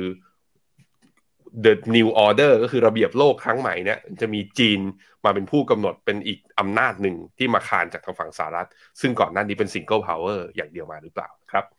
ครับก็ดูจากข้อมูลนะครับของ VOA ครับเปิดเผยนะครับก็เห็นว่าไทยเนี่ยอยู่ในอันดับที่4นะครับก็มีความสัมพันธ์กับจีนที่เข้มแข็งนะครับในเรื่องของกองทัพการบังคับใช้กฎหมายแล้วก็เรื่องของเทคโนโลยีด้วยนะครับครับไม่น่าเชื่อนะอย่างสิงคโปร์เนี่ยพี่ปั๊บสิงคโปร์เนี่ยความสัมพันธ์เนี่ยคะแนนเนี่ยตัว China Index นั้นสูงกว่าเรานะอยู่ที่อันดับ3ครับโดยที่เรื่องที่เขาได้รับอิทธิพลมากที่สุดก็เป็นเรื่องเทคโนโลยีก็แน่นอนสิงคโปร์นะก็เป็น Trade Country การศึกษาแล้วก็เศรษฐกิจแต่ของเราเนี่ยเอียงไปทางด้านกองทัพบังคับใช้กฎหมายเทคโนโลยีนี่รองลงมานะครับครับมาดูกันต่อนะครับในเรื่องของการลงทุนนะครับกลับมาที่พอร์ตการลงทุนของจอร์จ โซรอสบ้างครับล่าสุดนะครับเราเห็นประเด็นที่น่าสนใจคือจอร์จ โซรอสเนี่ยตอนนี้นะครับเขามีการซื้อหุ้นนะครับหุ้นเทคในสหรัฐเพิ่มมากขึ้นมาหลังจากที่หุ้นในกลุ่มเทคโนโลยีนะครับของสหรัฐปรับตัวลงมาในช่วงก่อนหน้านี้นะครับโดยจอร์จ โซรอสเนี่ยก็ต้องถือว่าเป็นพ่อมดทางการเงินนักลงทุนในระดับตำนานนะครับเขาบอกมีการปรับเข้าไปถือครองหุ้นในบริษัทเทคโนโลยีใหญ่รายใหญ่ของสหรัฐด้วยแล้วก็เข้าไปซื้อหุ้นนะครับในบริษัท American Campus Community อีกกว่า200ล้านดอลลาร์สหรัฐทีเดียวครับตามเอกสารนะครับที่ Soros Fund Management ยื่นต่อกลต.สหรัฐนะครับออกมาระบุว่า Soros Fund เนี่ยได้มีการเพิ่มนะครับสัดส่วนการลงทุนถือครองในหุ้นบริษัทเทคหลายแห่งรวมไปถึงนะครับ Amazon, Salesforce, Alphabet ด้วยโดยทั้ง3บริษัทนะครับก็ติดโผติดอันดับการถือครองหุ้นโดย Soros Fund นะครับในเดือนมิถุนายนที่ผ่านมาขณะเดียวกันเนี่ย Soros Fund นะครับได้มีการเข้าไปซื้อหุ้นเพิ่มของ Tesla นะครับเพิ่มอีก20ล้านดอลลาร์แล้วก็มีเข้าไปถือหุ้นนะครับในบริษัท Allegheny Corp นะครับกว่า168ล้านดอลลาร์หุ้นใน American Campus อีก200กว่าล้านดอลลาร์นะครับโดยหุ้นในกลุ่มเทคโนโลยีของสหรัฐนะครับค่อยๆฟื้นขึ้นมาหลังจากเข้าสู่ภาวะตลาดขาลงในช่วงต้นปีที่แล้ว แล้วก็ดัชนี Nasdaq นะครับก็ปรับตัวขึ้นมามากกว่า 20% จากจุดต่ำสุดในกลางเดือนมิถุนายนด้วยโดยในสัปดาห์ที่แล้วนะครับดัชนีดาวโจนส์ปรับตัวบวกขึ้นมาได้เกือบ 3% S&P 500บวกขึ้นมาได้ 3.2% Nasdaq บวกขึ้นมาได้ 3.8% นะครับก็ถือเป็นการปรับตัวขึ้นมาติดต่อกันเป็นสัปดาห์ที่4แล้วแล้วตอนนี้เนี่ยโซรอสฟันนะครับก็มีเงินที่บริหารจัดการอยู่ประมาณ 28,000 ล้านดอลลาร์นะครับส่วนใหญ่ก็เป็นการถือหุ้นทั้งในบริษัทจากภาครัฐแล้วก็ภาคเอกชนครับครับผมแหมมาแล้วเริ่มขยับมาซื้อ Amazon กับ Alphabet อ่ะเราลองไปดูกราฟหน่อยของหุ้น2ตัวนี้ว่าเป็นอย่างไรกันบ้างนะฮะ Amazon ก่อน Amazon เนี่ยจุดสูงสุดของรอบทำไว้เมื่อเดือนกรกฎาคมปี2021อยู่แถวๆประมาณ187เหรียญต่อหุ้นตอนนี้อยู่ที่90เหรียญก็คือลงมาประมาณ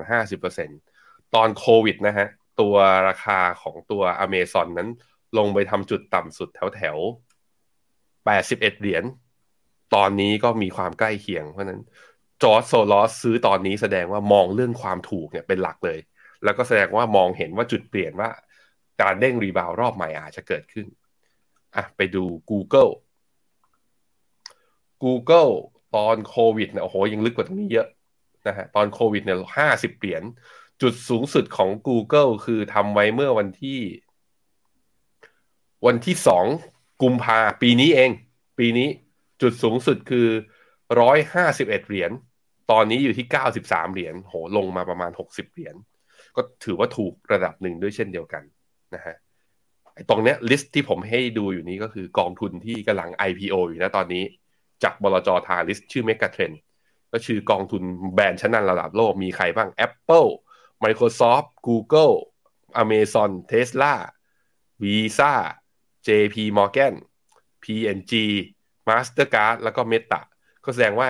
ดูนะหุ้น10ตัวนี้เนี่ยลงมาจากจุดสูงสุดเนี่ยระดับไม่ต่ำกว่า 30-40% ทั้งนั้นและนี่คือหุ้นที่มีความแข็งแกร่งในเชิงของแบรนด์ value มากๆจอร์จโซลอสเริ่มเข้าลงทุนแล้วใครที่สนใจกองทุนนี้ก็กำลัง IPO แหมแอบขายของนิดนึงนะครับครับไปดูความน่าสนใจของ Alphabet หน่อยนะครับตอนนี้นักวิเคราะห์จาก Bloomberg ครับ45รายคำแนะนำซื้อนะครับ4รายคำแนะนำถือแล้วก็ไม่มีใครแนะนำให้ขายเลยนะครับในช่วงนี้ราคาปัจจุบัน93ดอลลาร์ราคาเป้าหมายอยู่ที่121ดอลลาร์มีอัพไซด์อยู่ที่ประมาณ 36% เลยนะครับแล้วก็หุ้นของ Amazon เช่นกันฮะตอนนี้ก็น่าสนใจนะครับส่วนใหญ่คำแนะนำซื้อราคาปัจจุบัน90ดอลลาร์ราคาเป้าหมาย138ดอลลาร์อัพไซด์ก็ 50% นะครับเป็นหุ้นตัวใหญ่2ตัวที่เริ่มเห็นอัพไซด์มากขึ้นจากมุมมองของนักวิเคราะห์นะครับในสหรัฐอเมริกาครับแล้วก็ไปดูความเคลื่อนไหวที่น่าสนใจของอีกหนึ่งเรื่องนะครับก็คือเรื่องของ Twitter ครับล่าสุดนะครับเมื่อวานนี้ Twitter เนี่ยกลับมาให้บริการ Twitter Blue Version นะครับเป็นบัญชีที่แบบยืนยันตัวตนแล้วก็เสียค่าบริการรายเดือนนะครับล่าสุดก็คือบอกว่าจะเก็บค่าบริการเดือนละ8ดอลลาร์สำหรับผู้ที่ใช้บริการผ่านเว็บแล้วก็เดือนละ11ดอลลาร์สำหรับผ่าน iOS ของ Apple ด้วยนะครับ Twitter Blue เนี่ยเวอร์ชันปรับปรุงใหม่นะครับจะเปิดโอกาสให้เจ้าของบัญชีสามารถเข้าไปแก้ไขข้อความอัปโหลดวิดีโอแบบ Full HD เลยนะครับ 1080 แล้วก็มีเครื่องหมายยืนยันตัวตนติดอยู่ที่ข้างๆชื่อด้วยนอกจากนี้นะครับก็มีแผนจะหารายได้เพิ่มนะครับจาก Twitter ด้วยการให้บริการเครื่องหมายยืนยันตัวตนสำหรับธุรกิจแล้วก็สำหรับหน่วยงานของรัฐบาลด้วยนะครับตอนนี้คุณอีลอนมัสก์กำลังพยายามในการปรับปรุงโครงสร้างบริษัทแล้วก็จะหารายได้เพิ่มเติมนะครับแม้ว่าจะมีเสียงคัดค้านมีกระแสต่อต้านนะครับจากการเข้าไปปรับเปลี่ยนโครงสร้างของ Twitter เนี่ยจนวุ่นวายนะครับแล้วก็อีกหนึ่งความเคลื่อนไหวที่น่าสนใจในโลกคริปโตเคอเรนซีครับล่าสุดนะครับก็มีข่าวว่าแซมแบงค์แมนฟรีครับผู้ก่อตั้ง FTX เนี่ยถูกจับกุมแล้วนะครับในบาฮามาสครับโดยอัยการสูงสุดของบาฮามาสออกมาแถลงนะครับว่าการจับกุมตัวในแบงค์แมนฟรีเนี่ยเกิดขึ้นหลังจากที่ทางการสหรัฐได้ยื่นฟ้องในคดีอาญาโดยขณะนี้หน่วยงานสหรัฐแล้วก็บาฮามาสกำลังตรวจสอบนะครับว่าเขามีส่วนเกี่ยวข้องกับการล้มละลายของ FTX หรือไม่โดยอัยการประจำศาลแขวงนะครับของนิวยอร์กออกมาระบุว่าการจับกุมตัวในครั้งนี้เป็นไปตามคำขอของรัฐบาลสหรัฐโดยเมื่อวันที่11พฤศจิกายนที่ผ่านมาครับ FTX นะครับได้มีการยื่นเรื่องต่อศาล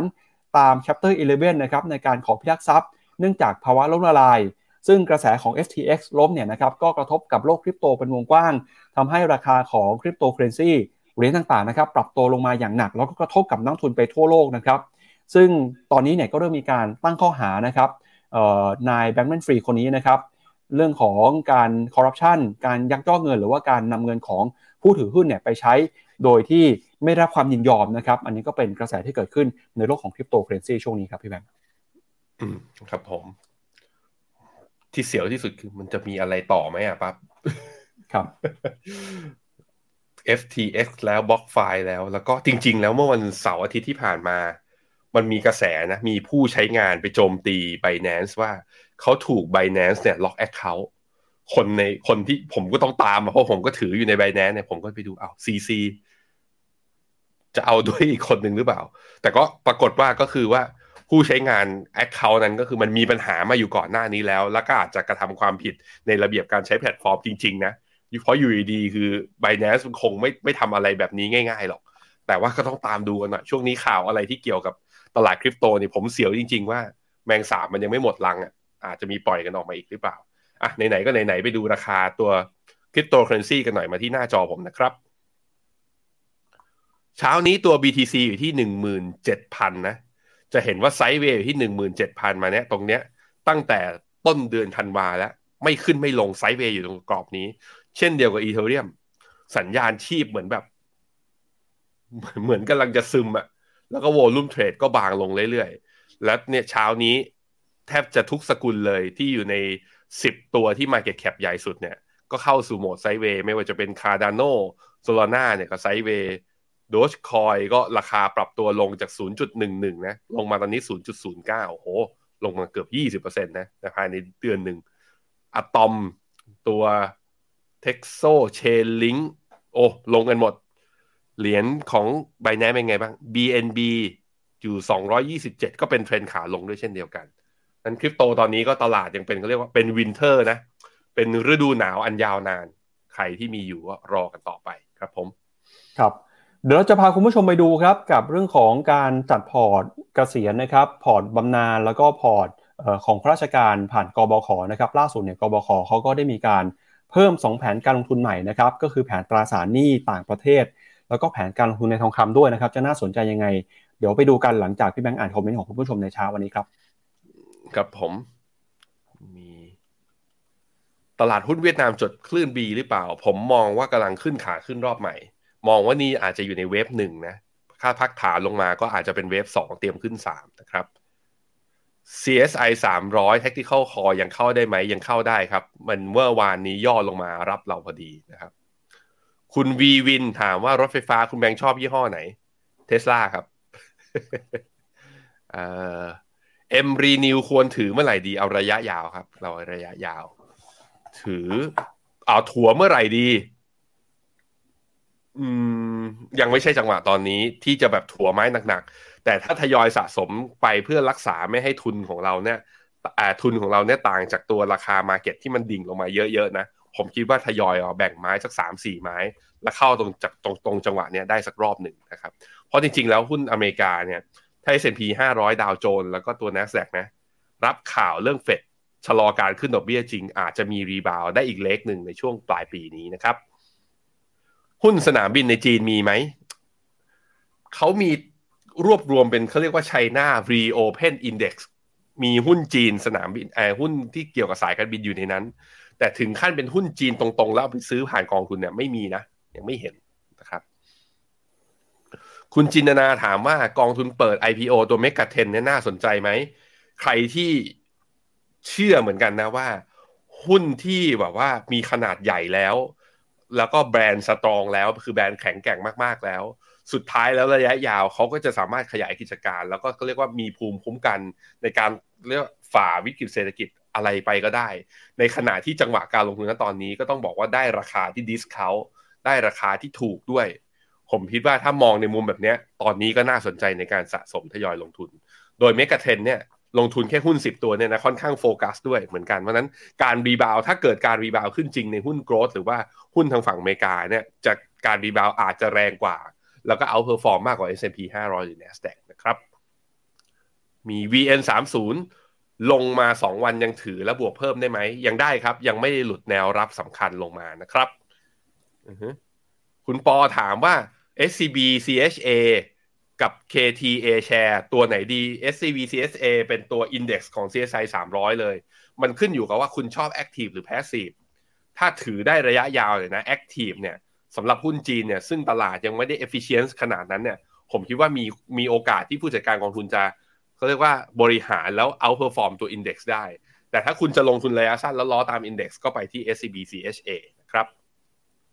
คุณเซตถามว่าผมยังถือคริปโตสกุลไหนอยู่บ้าง ETH กับ BTC ผมยังถืออยู่นะฮะตัวอื่นถือเบาๆปะปายแต่ว่าก็ลดไปค่อนข้างเยอะระดับหนึ่งเหมือนกันรู้สึกตัวเองโชคดีที่ลดลงไประดับหนึ่งแต่ว่ารออยู่นะผมก็รอในการซื้ออยู่ผมก็ยังสู้อยู่กับคริปโตเหมือนกันครับอ่ะพี่ปั๊บครับครับไปดูเรื่องของกองทุนบำเหน็จบำนาญของข้าราชการในบ้านเราบ้างนะครับจากกบข.ครับล่าสุดนะครับกบข.มีการปรับพอร์ตนะฮะเพิ่ม2แผนการลงทุนใหม่คือไปลงทุนในตราสารหนี้นะครับของต่างประเทศแล้วก็ลงทุนในกองทุนทองคำด้วยฮะโดยกบข.นะครับได้เปิดเผยว่าจากสถานการณ์การลงทุนทั่วโลกที่มีความผันผวนแล้วก็ส่งผลกระทบต่อสินทรัพย์ในการลงทุนซึ่งกบข.นะครับก็ได้มองหาโอกาสในการลงทุนอยู่เสมอ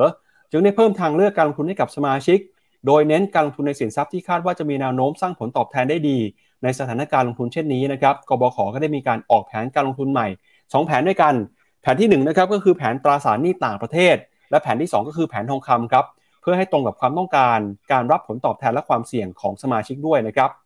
โดยแผนการลงทุนในตราสารหนี้ต่างประเทศนะครับเป็นการลงทุนในตราสารหนี้ต่างประเทศประกอบไปด้วยตราสารหนี้ของภาครัฐโลกแล้วก็เป็นการลงทุนแบบรายหลักทรัพย์นะครับตราสารหนี้ของภาคเอกชนโลกลงทุนผ่านกองทุนรวมและจัดจ้างผู้จัดการกองทุนเน้นการลงทุนในตราสารหนี้ที่มีอันดับความน่าเชื่อถือในระดับกลุ่มการลงทุนหรือเป็น investment grade นะครับส่วนแผนที่2ครับก็คือแผนทองคำครับจะลงทุนผ่านกองทุนรวมทองคำหรือ Gold Fund ในต่างประเทศเพื่อสร้างผลตอบแทนให้ใกล้เคียงกับผลตอบแทนของราคาทองคำโลกโดยแผนตราสารหนี้ต่างประเทศนะครับก็จะมีการป้องกันความเสี่ยงจากอัตราแลกเปลี่ยนเกือบทั้งหมดขณะที่แผนทองคำเนี่ยก็มีการป้องกันความเสี่ยงเพียงบางส่วนเท่านั้นนะครับโดยในปี66ครับกบข.ได้มีการประเมินสถานการณ์เศรษฐกิจโลกว่าจะมีแนวโน้มชะลอตัวถึงว่าจะหดตัวลงไปเลยนะครับอาจทำให้ธนาคารกลางของประเทศต่างๆรวมถึงธนาคารกลางสหรัฐมีโอกาสจะลดดอกเบี้ยในช่วงครึ่งปีหลังนะครับซึ่งจะส่งผลดีต่อตราผลตอบแทนตราสารหนี้ทั่วโลกรวมถึงสนับสนุนนะครับการปรับตัวขึ้นมาของราคาทองคำด้วยนะครับตอนนี้เนี่ยกบข.ก็มีแผนให้สมาชิกนะครับเลือกลงทุนด้วยกันทั้งหมด12แผนครับแผนหลักๆมีอะไรบ้างนะครับเดี๋ยวเราไปดูกันหน่อยฮะ12แผนนี้นะครับแผนเดิมเนี่ยก็คือตามที่ขึ้นบนหน้าจอเลยนะครับก็มีแผนสมดุลตามอายุแผนคุ้มครองนะครับเงินต้นแผนเงินฝากตราสารหนี้ระยะสั้นแผนหลักนะครับแผนหุ้น35แผนหุ้น65แผนลงทุนในต่างประเทศนะครับแล้วก็มีแผนต่างๆมากมายเลยฮะอยู่ที่ประมาณรวมๆกันแล้วตอนนี้บวกแผนใหม่อีก2แผนตอนนี้เป็น12แผนแล้วนะครับซึ่งถ้าใครเป็นสมาชิกของกบข.เนี่ยก็สามารถเข้าไปเปลี่ยนแผนการลงทุนได้12ครั้งต่อปีผ่าน5ช่องทางนะครับตามเว็บไซต์แล้วก็ทาง LINE ทางเอกสารต่างๆก็สามารถทำได้ด้วยเช่นกันนะครับอันนี้ก็เป็นการปรับพอร์ตของกบข.ล่าสุดนะครับปัจจุบันครับถ้าดูพอร์ตทั้งหมดเนี่ยนะครับแผนการลงทุนส่วนใหญ่ครับยังคงเน้นน้ำหนักไปที่ตราสารหนี้แล้วก็ตามด้วยตราสารทุนนะครับรวมถึงสินทรัพย์ทางเลือกตราสารหนี้อยู่ที่ประมาณ 62% ตราสารทุนนะครับอยู่ที่ 14% ครับข้อมูลของเดือนกันยายนที่ผ่านมานะครับแล้วก็แผนต่างๆเนี่ยนะครับถ้าเกิดว่าดูปีที่แล้วปี64นะครับก็เห็นว่าผลตอบแทนเฉลี่ยสะสมย้อนหลังเนี่ยหลายๆแผนนะครับก็ยังให้ผลตอบแทนเป็นบวกอยู่นะครับแต่ถ้าเกิดว่ามาดูปีนี้อาจจะเผชิญกับแรงกดดันเรื่องของเศรษฐกิจโลกนะครับเดี๋ยวรอดูว่ากบข.เปิดเผยผลประกอบการออกมาแล้วจะเป็นยังไงแล้วจะกระทบกับแผนการลงทุนของสมาชิกแค่ไหนครับคำถามคือคนเป็นกบข.ไอ้คนที่อยู่ในเป็นสมาชิกกบข.เจอแผนเยอะอย่างเงี้ยเลือกกันถูกไหมอ่ะพี่พับบางทีก็เหนื่อยเหมือนกันนะมันมีแผนเยอะขนาดนี้แต่ว่ายังไงก็แล้วแต่จำเป็นต้องมีสัดส่วนในหุ้นที่มากขึ้นนะครับทุกคนแต่ว่าก็จังหวะข้อช่วงนี้มันดีหน่อยตรงที่ว่าพอโลกเจอเงินเฟ้ออัตราดอกเบี้ยมันปรับขึ้นมาสูงขึ้นการมีตราสารหนี้ในพอร์ตมันก็ไม่ได้แย่เกินไปแต่ว่าถ้าคุณมีอยู่ในช่วงก่อนหน้านี้แล้วดอกเบี้ยมันกำลังขึ้นอยู่การมาร์คทูมาร์เก็ตมันทำให้พอร์ตตราสารหนี้ของเราติดลบเพราะนั้นใครที่มีพอร์ตกบข.แล้วตราสารหนี้เยอะๆมาก่อนหน้านี้แล้วเห็นปีนี้เพอร์ฟอร์แมนซ์ไม่ดีอย่าตกใจหรืออย่าเป็นอะไรไปคืออย่ากลัวไปว่าเฮ้ยตราสารหนี้มันเป็นอย่างนี้ไปแล้วเราจะทำยังไงคือมันโดนบ้างอยู่แล้วเพราะว่าดอกเบี้ยมันขึ้นแต่ว่าในระยะยาวใครที่แบบว่าเข้าแผนณตอนนี้ไปเนี่ยผมคิดว่าปีหน้าเราจะเจอจุดพีคของอัตราดอกเบี้ยนั้นตราสารหนี้เนี่ยถ้าใครไปเข้าในจุดที่ดอกเบี้ยมันอยู่ในจุดสูงสุดเนี่ยเราก็จะได้ยิวที่เพิ่มมันก็จะเป็นส่วนหนึ่งที่จะทำให้พอร์ตของเราเนี่ยก็ได้สร้างผลตอบแทนจากตราสารหนี้ได้บางส่วนแต่ยังไงก็แล้วแต่จำเป็นต้องมีตราสารทุนครับหรือว่าจำเป็นต้องมีหุ้นถ้าจะสู้กับเงินเฟ้อในระยะยาวและผลตอบแทนจะชนะเงินเฟ้อนะหุ้นคือคำตอบที่ยังไงจำเป็นต้องมีในพอร์ตนะครับครับก็วันนี้ครับก่อนจากกันไปนะครับใครที่กำลังมองหากองทุนลงทุนในช่วงปลายปีนะครับทั้งลงทุนเพื่อสร้างความมั่งคั่ง รวมถึงลดหย่อนภาษีด้วยนะครับตอนนี้เนี่ยก็มีกองทุนใหม่ที่เปิดตัวขึ้นมาชื่อว่ากองทุนเมกะเทนเนี่ยเป็นโอกาสการลงทุนนะครับใน10บริษัทที่ส่งอิทธิพลมากที่สุดในโลกครับโดยกองทุนนี้นะครับก็จะไปลงทุนในหุ้นของ10บริษัทแบรนด์ชั้นนำระดับโลกครับที่ส่งผลต่อชีวิตของพวกเราทุกคนเลยนะครับซึ่งพูดไปชื่อแบรนด์ทุกคนรู้จักนะครับไม่ว่าจะเป็น Apple Microsoft Alphabet Amazon Tesla Visa JP Morgan P&G Mastercard แล้วก็ Meta ด้วยนะครับกองทุนนี้ครับเริ่มเสนอขาย IPO แล้วนะครับตั้งแต่วันที่8ที่ผ่านมาจนถึง20ธันวาคมนี้กองทุนมี3ประเภทให้เลือกด้วยกันนะครับก็มีชนิดสะสมมูลค่าและสำหรับใครนะครับที่มองหากองทุนลดหย่อนภาษีเนี่ยสามารถซื้อกองทุนนี้ได้ทั้งในรูปแบบของ SSF แล้วก็ ARMF เลยนะครับสามารถเข้าไปดูข้อมูลได้ที่เว็บไซต์ของ Phenomena นะครับตอนนี้กำลังอยู่ในช่วงของการทำ IPO กันอยู่นะครับใครที่สนใจก็เข้าไปดูได้แล้วก็มีโปรโมชั่นต่างๆมากมายเลยนะครับลูกค้าใหม่ที่เปิดบัญชีช่วงนี้ก็ได้รับฟินไปด้วยแล้วก็รับกองทุนมูลค่า100บาทนะครับเมื่อเปิดบัญชีลงทุนลดหย่อนภาษีรวมไปถึงบริการที่ปรึกษาการลงทุนส่วนบุคคลฟรีนะครับเมื่อมีเงินลงทุนตั้งแต่ 200,000 บาทขึ้นไปครับครับผมครับเอาละครับและนี่ก็เป็นทั้งหมดนะครับของรายการข่าวเช้า Morning Brief วันนี้ครับเรา2คนและทีมงานลาไปก่อนพรุ่งนี้กลับมาเจอกันใหม่นะครับวันนี้สวัสดีครับสวัสดีครับในโลกของการลงทุนทุกคนเปรียบเสมือนนักเดินทางคุณหลักเป็นนักเดินทางสายไหน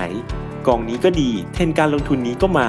ใครว่าดีเราก็ไปหมดแต่ไม่ค่อยเวิร์กให้ Phenomena Exclusive บริการที่ปรึกษาการเงินส่วนตัวที่พร้อมช่วยให้นักลงทุนทุกคนไปถึงเป้าหมายการลงทุนสนใจสมัครที่ fino.me/phenomena-exclusive หรือ line@phenomenaport คำเตือนผู้ลงทุนควรทำความเข้าใจลักษณะสินค้าเงื่อนไขผลตอบแทนและความเสี่ยงก่อนตัดสินใจลงทุน